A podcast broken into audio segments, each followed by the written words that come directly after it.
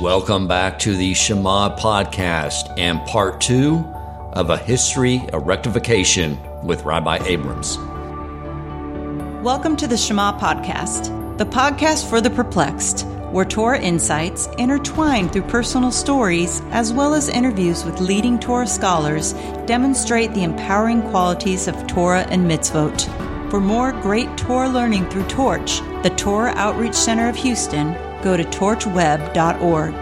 Now to the show. Now we know already, they even ask, we know already that the Jews are going to have are going to end up leaving Egypt. So why do we celebrate the exodus from Egypt as being a, uh, an event on its own and not something that had already been preordained many years beforehand at the covenant of the parts? As we said, God promised Abram, I'm going to take your children out with great wealth. Why are we celebrating the actual execution of the promise rather than the promise itself. One of the answers that they give is that it, God didn't necessarily have to take us out the way He did take us out. He could have simply taken our physical bodies out of the land of Egypt, our physical bodies out of the bondage, and we would have been just free men. Perhaps that's a concept that a vast majority of the world and, and parts of the Jewish world are more comfortable with the idea of freedom from slavery.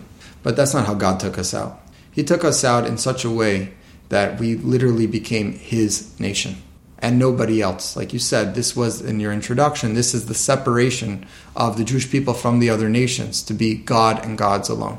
This is God initiating the first step of marriage with the Jewish people. It did not have to be that way. From his promise to Avram, it did not necessarily have to follow through that way. So that's how the answer why the Exodus itself is so significant. It's God going above and beyond. In fact, we list all the ways God went above and beyond in Dayenu. Each one of those on their own would have been significant enough for us to praise and thank God in the ways that we praise and thank in, in the Seder and really throughout the year. And we mention Exodus every single day, twice. It's the fact that He did it over and over, kindnesses upon kindnesses. And He took us above and beyond what He had promised Abraham, that is truly, that it truly takes us beyond just a simple need to, to show gratitude and to thank God, but to devote our entire selves to Him. Now, under the most extreme conditions of Egypt, the Jewish people are exposed to, as I said, they are literally, according to the descriptions that I've seen, the most debased society in human history. Forget the people before the flood. This is the worst place you could imagine trying to be a Jew in. For 210 years, they remain in land of Egypt. And we know from the way they left that they could not have remained another second. Now, it had been 400 years that Hashem had set aside, that he had scheduled, that God had scheduled for the Jewish people to be in a land not their own, to be in exile. But they only were able to last 210 years. So we'll have to see what happened to the rest, to the remainder of those 400 years. But in the meantime, during these 210 years, this is how the purification, this is how the refinement was affected. They were exposed to the most debased society in history, and yet they remained completely separated from them. How so? So we, the Medrash, for example, lists a few things, a few features that they, few qualities that they maintained. For one, they did not change their clothes. For another, they did not change their names. And in a third way, they never once, no exaggeration, never once sinned with an Egyptian. They never once committed adultery with an Egyptian or in any way entered into an intimate relationship. There is one exception, a famous exception, but even that was rape. And that was Dasan.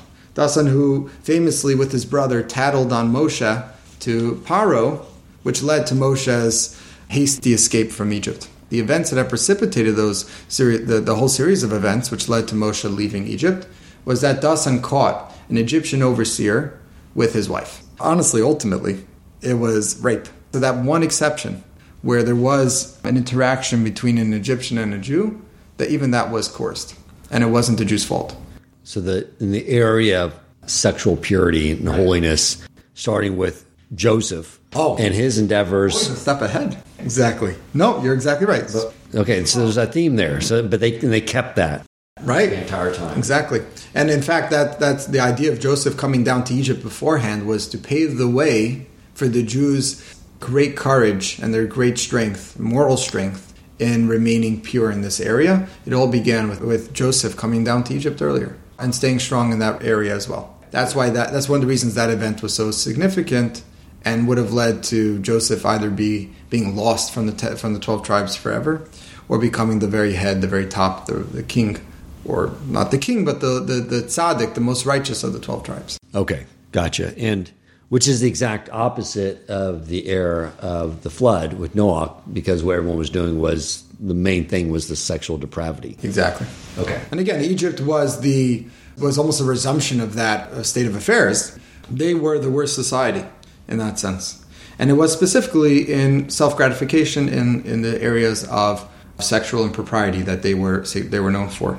In fact, there are some commentaries, and I think Medrash as well, that discuss the fact that the nations of the world, I think I think it's described as the nations of the world, could not imagine that there was any way the Jews remained pure and did not intermarry at all with the Egyptians, and that there's no entanglement between the Egyptians and any Jewish women throughout the entire time of the enslavement. In fact, it entirely boggles the mind. It's entirely against the course of nature for a country that's enslaving a peoples to not have any events like that. And again, there was one event, but that event was rape and it was aborted very quickly.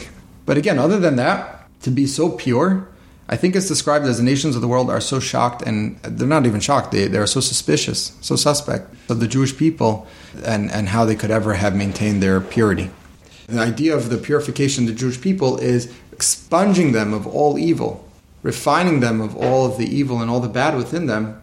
And it's in, in the, it's, it's in this specific area when it comes to sexual impropriety where they live for 210 years in the land of Egypt and they are oppressed by them, harassed by them.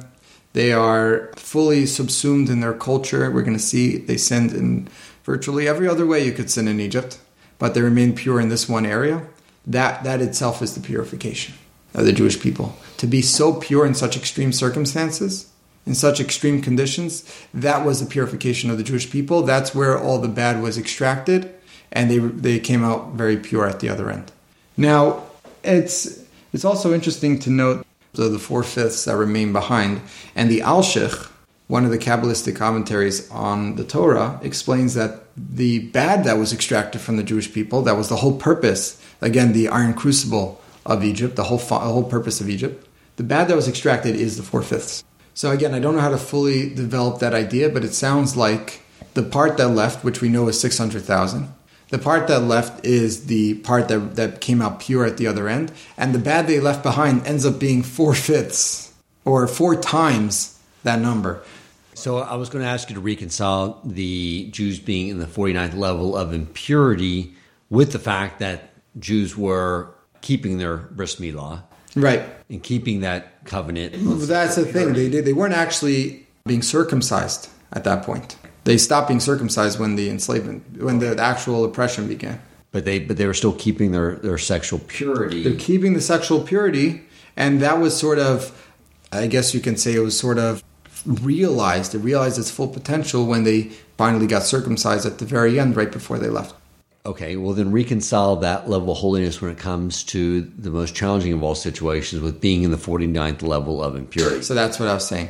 Every other sin that, well, no, every other sin, but specifically the sin of idol worship, the Jews, they, they had descended, they had fallen in that area. And that's why at the sea, the prosecuting angel says to God that why should you save these people and not these people when they both serve idols? He focuses on the one area where the Jews are culpable where the Jews are indistinguishable from the Egyptians. And even at this point, further separation is required because the Jewish people did assume a lot of the customs, a lot of the behaviors of the Egyptians. But because in one area they remained pure, in that area, they were able to be fully separated from the Egyptians. Did all the Jewish people remain pure, or was it just the one fifth? So that's what it sounds like from the Alshich that only one fifth actually remained pure, and the four fifths that did not actually became subsumed in the Egyptian society or they perished, something along those lines, and that is the bad that was extracted out. But again, like I said, there still needs to be further refinement. This whole process is seeing the levels of refinement and, and how it how it proceeds, but to understand that there are still further refinements required and that they still haven't reached the level of Adam pre-sin. But that will come very soon. That will come very soon. So again, it's an interesting idea to maybe develop as a side, but the sin specifically, or the aspect of Adam's sin, the aspect of the mixture of good and evil in this one area, and in a certain area that was fixed, that was refined during their time in Egypt, was the aspect of sexual impropriety, which was a big part of Adam's original sin. It says in the verse that Chava, Eve, when she viewed the tree, she had a lust for it. A lust, a similar term that is used to describe our desires for sexual gratification, as well as the Medrash that explains the sequence of events there as the snake having a sexual entanglement with Chava and leaving a little bit of himself with her. So there is there, there was a big feature of the sin that had involved sexual impropriety, and that was refined during their time in Egypt. But the other aspect of it, the idol worship aspect, the idea of it's all about me and not about God, that aspect remained in the um, remained in the Jewish people, and that will still take some time to fully refine. So even when they leave Egypt, they come out mixed good and bad in one area, but in another area they're, they're separated. Another area, the exile was a success. So when they leave Egypt, they come out for, as you said, the 49th level of Tumah, the 49th level of impurity. So we're understanding now that the 49th level has to do with idol worship. Now they have 49 days before they receive the Torah. Now those 49 days start every single year, or at least while the Beis Hamikdash, while the temple was standing, by the bringing of the Omer sacrifice, the Omer offering, which uh, consists of barley, food that is normally fed to animals. And it culminates, the 49 days, it culminates with the holiday Shavuos, which the unique feature of Shavuos is the bringing of the Shtei Halechem, the two breads. That's the offering of Shavuos, which consists of wheat, which is human food. So now we can understand potentially what the 49 days are meant to do. Each day we are progressing, we are evolving from our base animal state, from our 49th level of impurity, from our lowest of levels, and we're evolving each day, we're progressing each day to the state of man. What's unique about the state of man? Like we said, when Adam was first created, when he's created in his primary, in his intended state, you wanted to look at what is the intended state of man. What is man supposed to look like? Look at Adam before the sin, where the good and the evil are completely separate. He was only good, and he had the ability to affect a change in the bad and elevate it. That's the unique feature of man. Man has an intellect through which he can, or he could subjugate his baser instincts, his baser physical form. He could subjugate it to the service of God and elevate it. Man has the same purpose. He has the purpose, he has the function of being able to take the bad and elevate it to the level of good, which he can only do when the good is separated from the bad. So these next 49 days after the Jews leave Egypt, starting from their very sudden and hasty exodus, all the way till the receiving of the Torah to their position at the foot of Mount Sinai, it's all about becoming a man. Getting to that point of Adam pre sin, where you now have the ability to turn the bad into good. Okay, because Adam was what he recognized was his neshama, his soul. The body was very secondary pre sin. And that's this whole idea, too, is we are this fusion of animal and neshama, and we're accomplishing our mission of returning to Adam by having our neshama commandeer the body. Correct, exactly. And that's the unique mark of man. Animals are not capable of this, but man is. So going from the Omer offering all the way to the wheat offering, from the barley offering to the wheat offering, is meant to symbolize this this this progress, this progression from animal to man. We, we're, we're when we receive the Torah, we are now capable of turning the bad into good, and that is very significant because when we receive the Torah, we now have the key, we have the tools to turn the bad into good. That is exactly what the Torah is. It's finally the the Jewish people receive the guidebook of how to fulfill the purpose of the world, perfect it, to turn the bad into good. And that's exactly what the Torah is. It's a guidebook of how to refine the bad. Tell me if this is true to what I'm about to say, but it seems like in this process of our aspect of our soul and neshama commandeering the body, if you take it from the top down, it's easiest from the top. Like intellectually to know good, bad, holy, impure, right? You get down the next stage, the heart, the emotions. Sometimes they don't really want to go along with it, but it's a struggle. But the most challenging struggle is to go against the sexual urge. Right. And it seems like there's like this the further you go down in who we are, the more animal instincts there are to overcome and overpower. You're exactly right. And it's interesting if you follow the whole story from Avram all the way down to Yosef, where you have the first instance, instance of the sexual temptation, at least as it's recorded in the in the in the Torah, in the Jewish people. You start with Avram, you go all the way down to Yosef. It does look like it follows that exact same process he just mentioned. Starts with intellectualization, the rationalization of Avraham, where he rationalized that God is the true God and that that is the only purpose of mankind. And then it goes all the way to when Yosef finally had to struggle in this one particular area, which, like you said, is the most difficult. And it seems like it follows that exact procession from head down. It was interesting. That, yeah. And Abraham, his final, most difficult test was to go against his innate emotional behavior. It was natural for him to be super kind. So his test was to do the exact opposite of kindness based off God's request and kill his son. Exactly.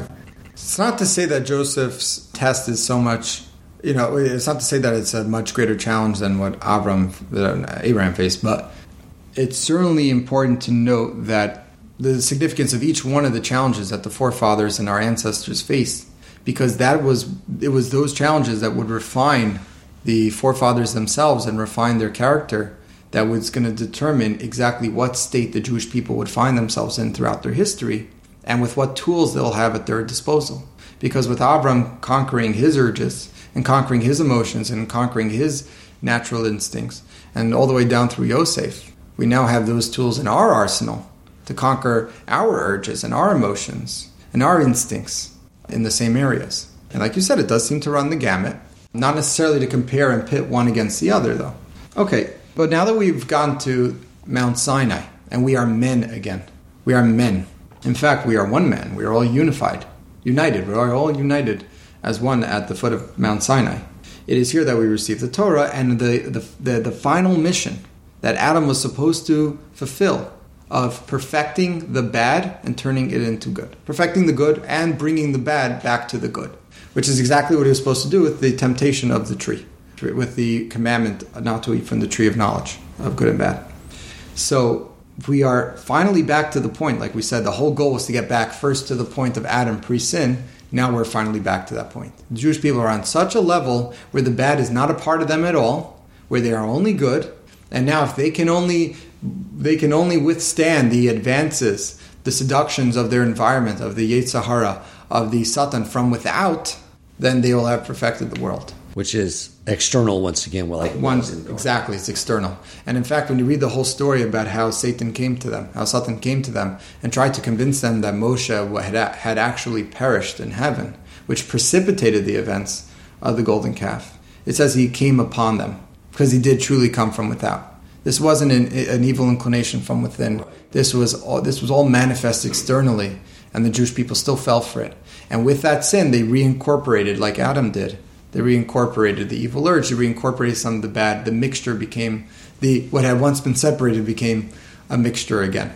What's also interesting, which is also a little bit of a side point, but it, it's an interesting concept, is the Erev which we know they were like the principal instigators that caused the sin of the golden calf. So their, their conversion is what sort of reintroduced impurity back into the collective. Exactly. When the Jewish people left Egypt, again, they were on the 49th level of impurity, but as we saw, that was something they were able to overcome over the subsequent 49 days.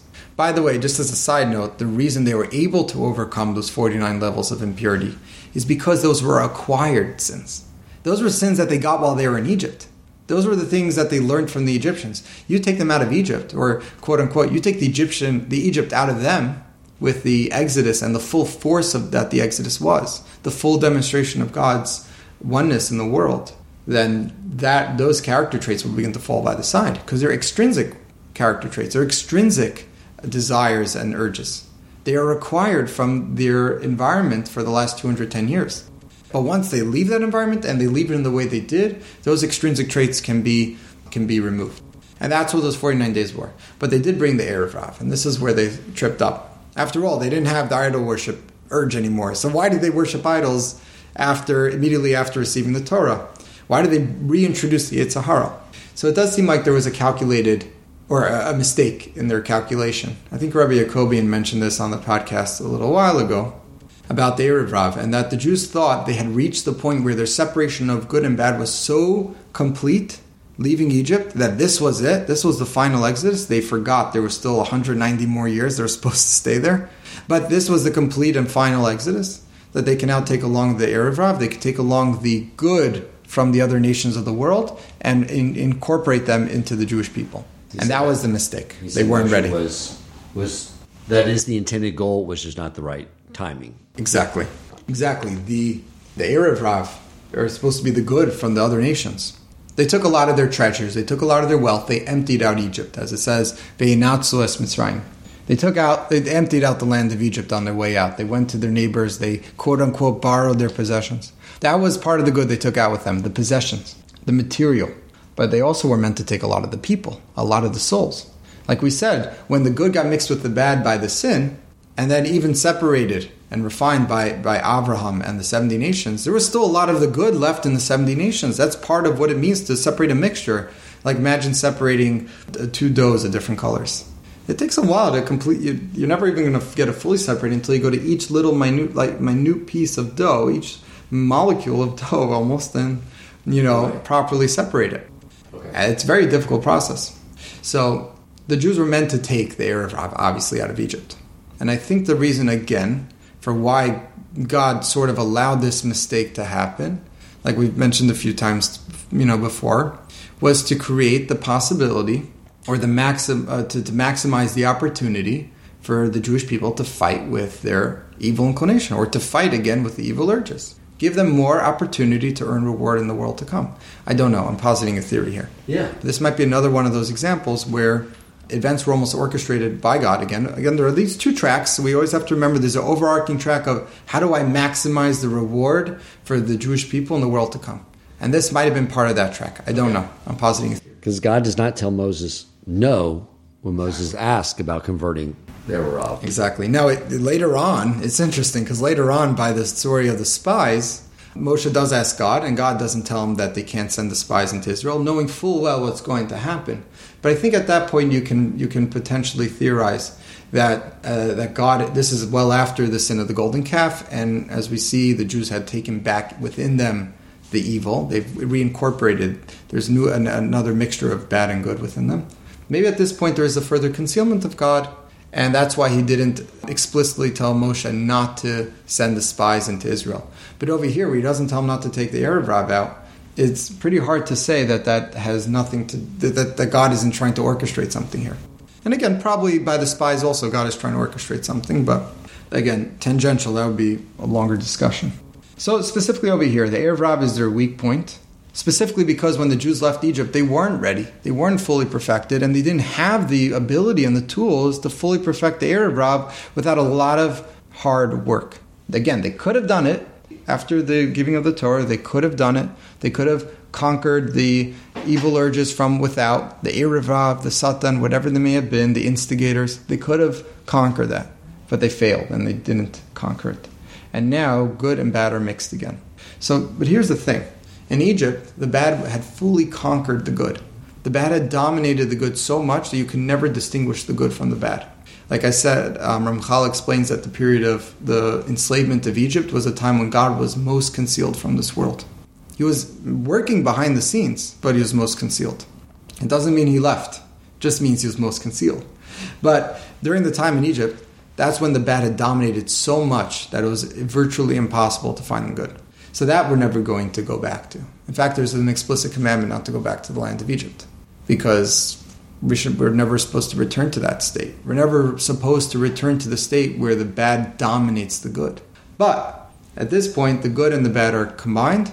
They're still mixed together, but it's in a, it's in a state of flux. Where sometimes the bad is, is dominant, sometimes the good is dominant, but at no point do you lose sight of the other. At no point does the good fully dominate the bad, and at no point does the bad dominate the good. It's like an in between stage. It's like a balanced. It's it's a balanced place where it's in flux. I thought the all that was good was extracted out of Egypt. I mean, the Egyptians were Yes, were killed and that's off. another reason. Exactly, that's another reason we So didn't God go back. want us doesn't need to go back there because we already did our job. No, it's, That's another reason, right? But I'm explaining that it might also be meant to be taken metaphorically, almost. You have no need to go back to that state. I've fully taken you out of that exile. In fact, we mentioned the exodus from Egypt, not the exodus, not the salvation of the other exiles that came later. We mentioned the salvation of the exodus of Egypt twice a day. And we mention it when we make Kiddush. We mention it by Kiddush for Shabbos, mentioned by Kiddush for Yom Tov. We mention it so many times. Question is why? I think somebody even says, I forget which commentary says it's mentioned 50 times in the Torah, the Exodus. Why is the Exodus mentioned so much? Why is it an essential part of our lives? And the answer really has to do with another question, which is based on what the Haggadah says. You should see yourself as if you left Egypt. No, that's a little bit later on in the Haggadah, actually. It's earlier in the Haggadah, where it says that if we had not left Egypt, right after the Ma Nishtana, if we had not left Egypt, if God had not taken us out of Egypt, we would still be slaves to Paro. And the question everybody asks is would we really be slaves to Paro still? Would we still be enslaved by the Egyptians? Probably not. But the answer is the same for both. This exodus is so complete. This exodus took us from the took us out of that state where bad dominates the good so thoroughly that you cannot distinguish the good ever, really. That it's virtually impossible to distinguish the good. The Exodus took us out of that state forever. We never have to return to that state. And that's what's so significant about the Exodus from Egypt. If God had not taken us out, that state of affairs might have remained. Okay, our bodies may have been taken out of Egypt, our physical enslavement might have ended, but there would still be no way to distinguish the good from the bad. Be no way to see the good anymore. No way for the good to be separated from the bad. But now that God took us out, we have that ability today for, to, for the good to overcome the bad. Not only for the good to be distinguished from the bad, but for the good to even overcome the bad. And why we mention Exodus every day, twice, and so often throughout the year, and it's mentioned so many times in the Torah, is because of how important that is vis a vis our current state of purpose, our current state of balance between the Yetzer Hara, the Yetzer Tov, the good and the bad.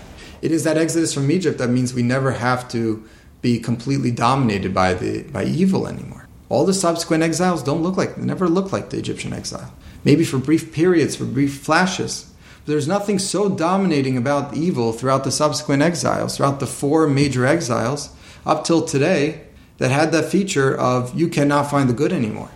And the first exile was destined. Exactly. All the way from the original sin, it was destined that such a perfection, such a refinement would be required. And again, Avram could have avoided it if he had succeeded in overcoming the shortcomings, overcoming the faults that he inherited from his ancestors, he could have theoretically um, avoided it. But otherwise, it was predestined. Yeah. Were the subsequent three exiles, including the one we're in right now, destined? In some ways, yes. Because when Avram was informed of the 400 years in, in Egypt, he was being told this is exactly what needs to be done in order for the sin of, of Adam to be reversed. We need to go through this. You need to go. through Your children need to go through. You've, you've, you've accomplished the first few things. The first few things you need to do: separate yourself from the nations, um, create a collective that is devoted to God, that will that will be the ones to earn the world to come. You've done that. You've checked all those boxes. But we still have all the mixtures of good and bad that needs to be refined. And we have the impure. They have the the impurities in the gold that need to be extracted. How do we do that? 400 years of exile in the land not their own. Okay, if they had remained the full 400 years in Egypt, would have worked? Okay, that too. But now that it didn't, in, included in that original foretelling, in the original prescription on God's part to Abraham by the covenant of the parts, included was in that was if they have to leave Egypt early, if they have we have to cut it short, the perfection, the refinement short, then it will come about later. So even in it's alluded to even in the story of the of the of the covenant of the parts, there is an allusion to the subsequent four exiles as well. But Avram had no way of knowing that. He didn't know about the subsequent four exiles. He just knew about the Egyptian exile. God saw no reason to trouble him even further with the news that they're going to be in exiles till who knows what year. We're in 572 already, so he saw no reason to trouble him with that information. But technically, it was predestined, but it wasn't predestined that had to happen. If the Jews would have succeeded with the Egyptian exile, if they managed to stay there 400 years without fully being um, subsumed by the Egyptian culture of idolatry, and they had been able to stick around 400 years, they would have fulfilled it, completed their, their the process. But technically, they had to leave early. And now all these subsequent exiles must they must well here's the other thing they don't actually have to go through the subsequent exiles if they can f- complete the refinement process. If they can, com- they can complete the purification process on their own, if they can do it themselves, then they don't have to go through exile. There are times in our history, like the times of, of Solomon, the times of Shlomo HaMelech, where the Jewish people were so ascendant in their good Right. They had gone to a point where they had virtually separated good and bad, where the nations of the world were sending forth their delegates, their delegations to be to be affected, to be influenced by the Jewish people. We were approaching a point in history didn't actually manifest; it ended very abruptly. But we're appro- approaching a point in history where the, the good of the other nations could have been incorporated into the Jewish people. And the bad of the Jewish people were, was being refined by the Jewish people themselves with their, again, they have the Torah now, they have the means to do it, they were working hard at it. There were times in our history where we came close and we were actually affecting it. Was the issue then that King Solomon made the same error that Moshe made? Potentially, but if he made that mistake, it's more a reflection on the Jewish people as a whole and not just Solomon himself. There's a principle, a concept that if the king errs, it is his fault, obviously, but it's also the fault of the people. It's because the people weren't ready. It's because the people weren't, as a collective, they weren't ready. And just to clarify for the listener, meaning he, King Solomon was marrying women from other nations to try to bring them around. Just saying Moshe was trying to convert them. But he married. He married too many of them. Uh, the Torah prescribes a certain cutoff of 18, and he married more than 18. Correct. Right, and he ended up becoming influenced by by his wives, similar to how the Jewish people were influenced by the Erev Rav. But it was still based off something holy of, of infusing them with the Jewish people. But exactly, probably infused a little bit of arrogance that I can go beyond the suggestive directive of limiting it and do more. So, like we like we said before, he wasn't ready. He didn't realize that potentially, but he wasn't ready, and there was still a little bit of bad within him that hadn't been fully refined. And when and where did that bad come to the like? Where did that bad have have its effect?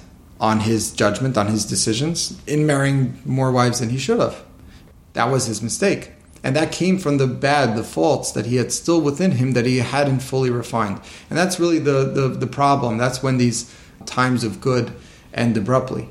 When the Jews think they've reached the level of refinement necessary to perfect the world, they go out there and actively perfect the world, and they actually have not. Okay. It's an, a misjudgment. But at the end of the day, the exiles, if we do not succeed on our own, and we hadn't, then the exiles are meant to effect a similar separation, a similar refinement of what the Egyptian exile had affected, and continue and complete that refinement. And that's what the subsequent exiles are meant to be. Meaning, if the Jewish people don't succeed when they build their temple, being the light unto the nations that they meant they are meant to be, following and keeping the Torah, maintaining the Torah the way they are meant to, then they will have to go into an exile. God promised them, if you do not keep the Torah, this is what's going to happen, right? Not as a punishment, not as a con- more as a consequence than a punishment. If you don't do the refine- refinement on your own, if you don't refine yourselves, then I'm going to have to put you in exile to have the refinement occur manually. And that's what the exiles become. It's us going out into the nations, just like Egypt, being exposed to all the extreme conditions of the other nations, rejecting them as we do throughout history, shedding some of the bad that we have, and incorporating some of the good, some of the sparks of souls that are in the other nations. And eventually we're going to all be elevated into the era of Mashiach. But that's the idea of going out into the other nations. That's the idea of the exile. Now we're going out to all 70 nations.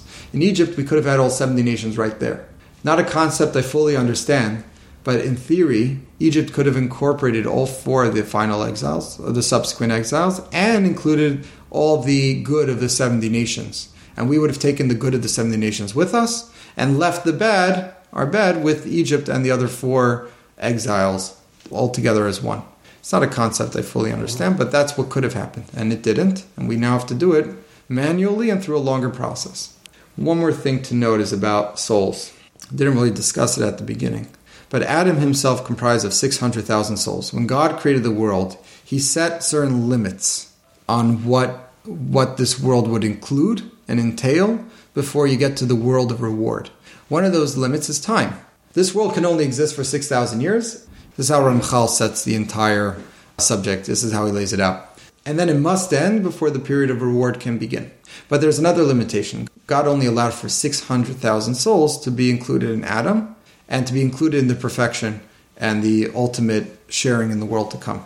600,000 souls. When Adam sinned, those 600,000 souls were all t- affected by his sin. They all became mixtures of good and bad. And the Arizal uses as, a, as an analogy, similar to this exact analogy of the iron crucible. He says, when you extract gold from the ground, when you extract it from the ground, there are so many impurities in them. You have to go through one refinement over another until you finally come out with pure gold at the very end. He says it's the same thing with the souls. Once souls are affected by sin, which comes from our earthly, physical base desires, this world can only exist for 6,000 years. Then our souls also need to go through the same purification that gold needs to go through, refinement after refinement. And that's how he says those 600,000 souls need to go through this process throughout history. And they went through the process in Egypt. That's why we left when we were exactly 600,000.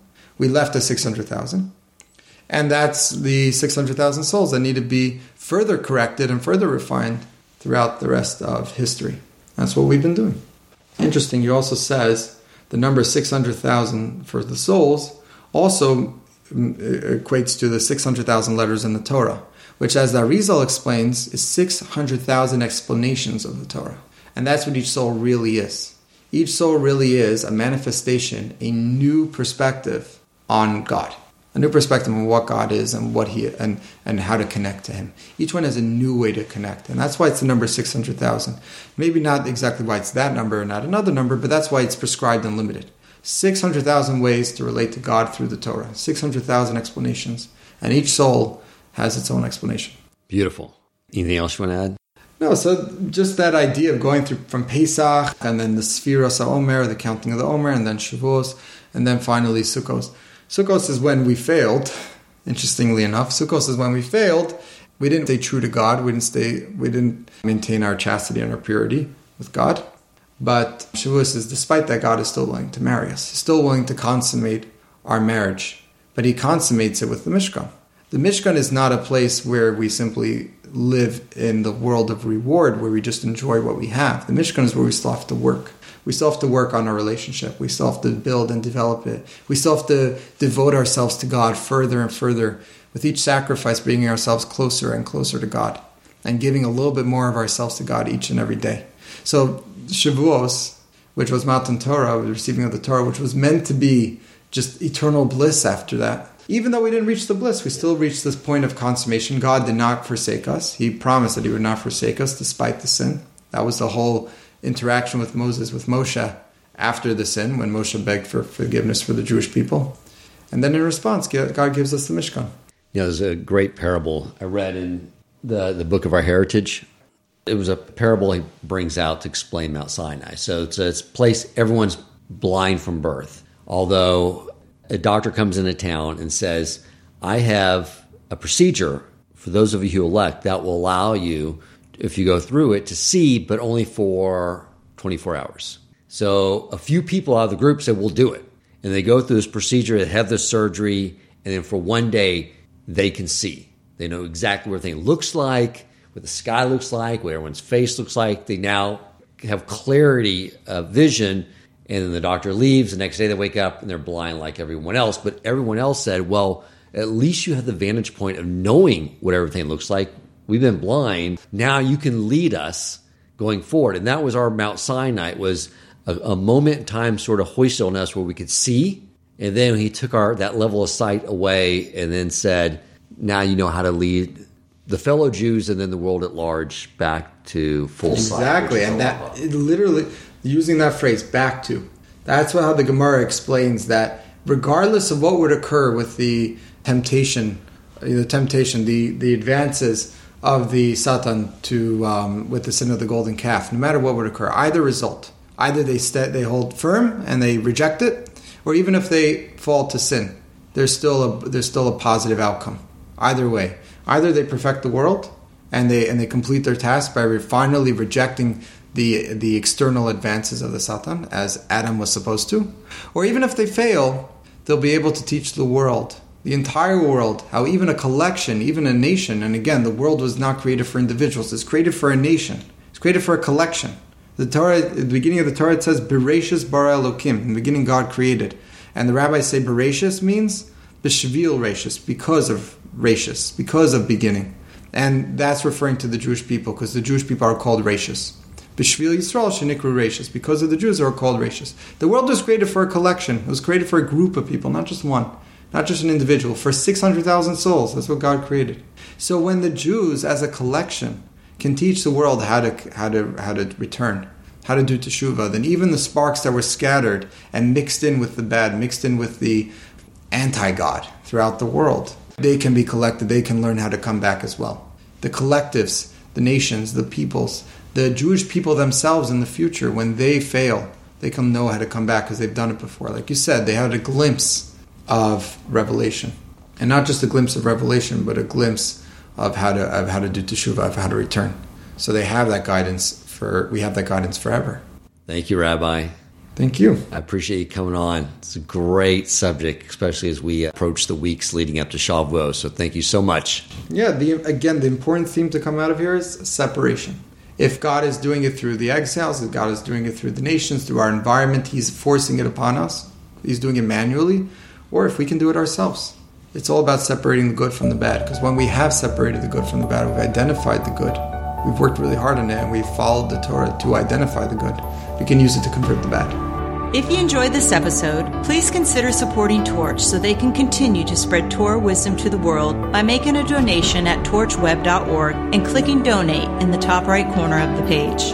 And if you would like to get in contact with our host with comments, suggestions for future topics of learning, or questions for him or his guest rabbis, you may email him at president at torchweb.org.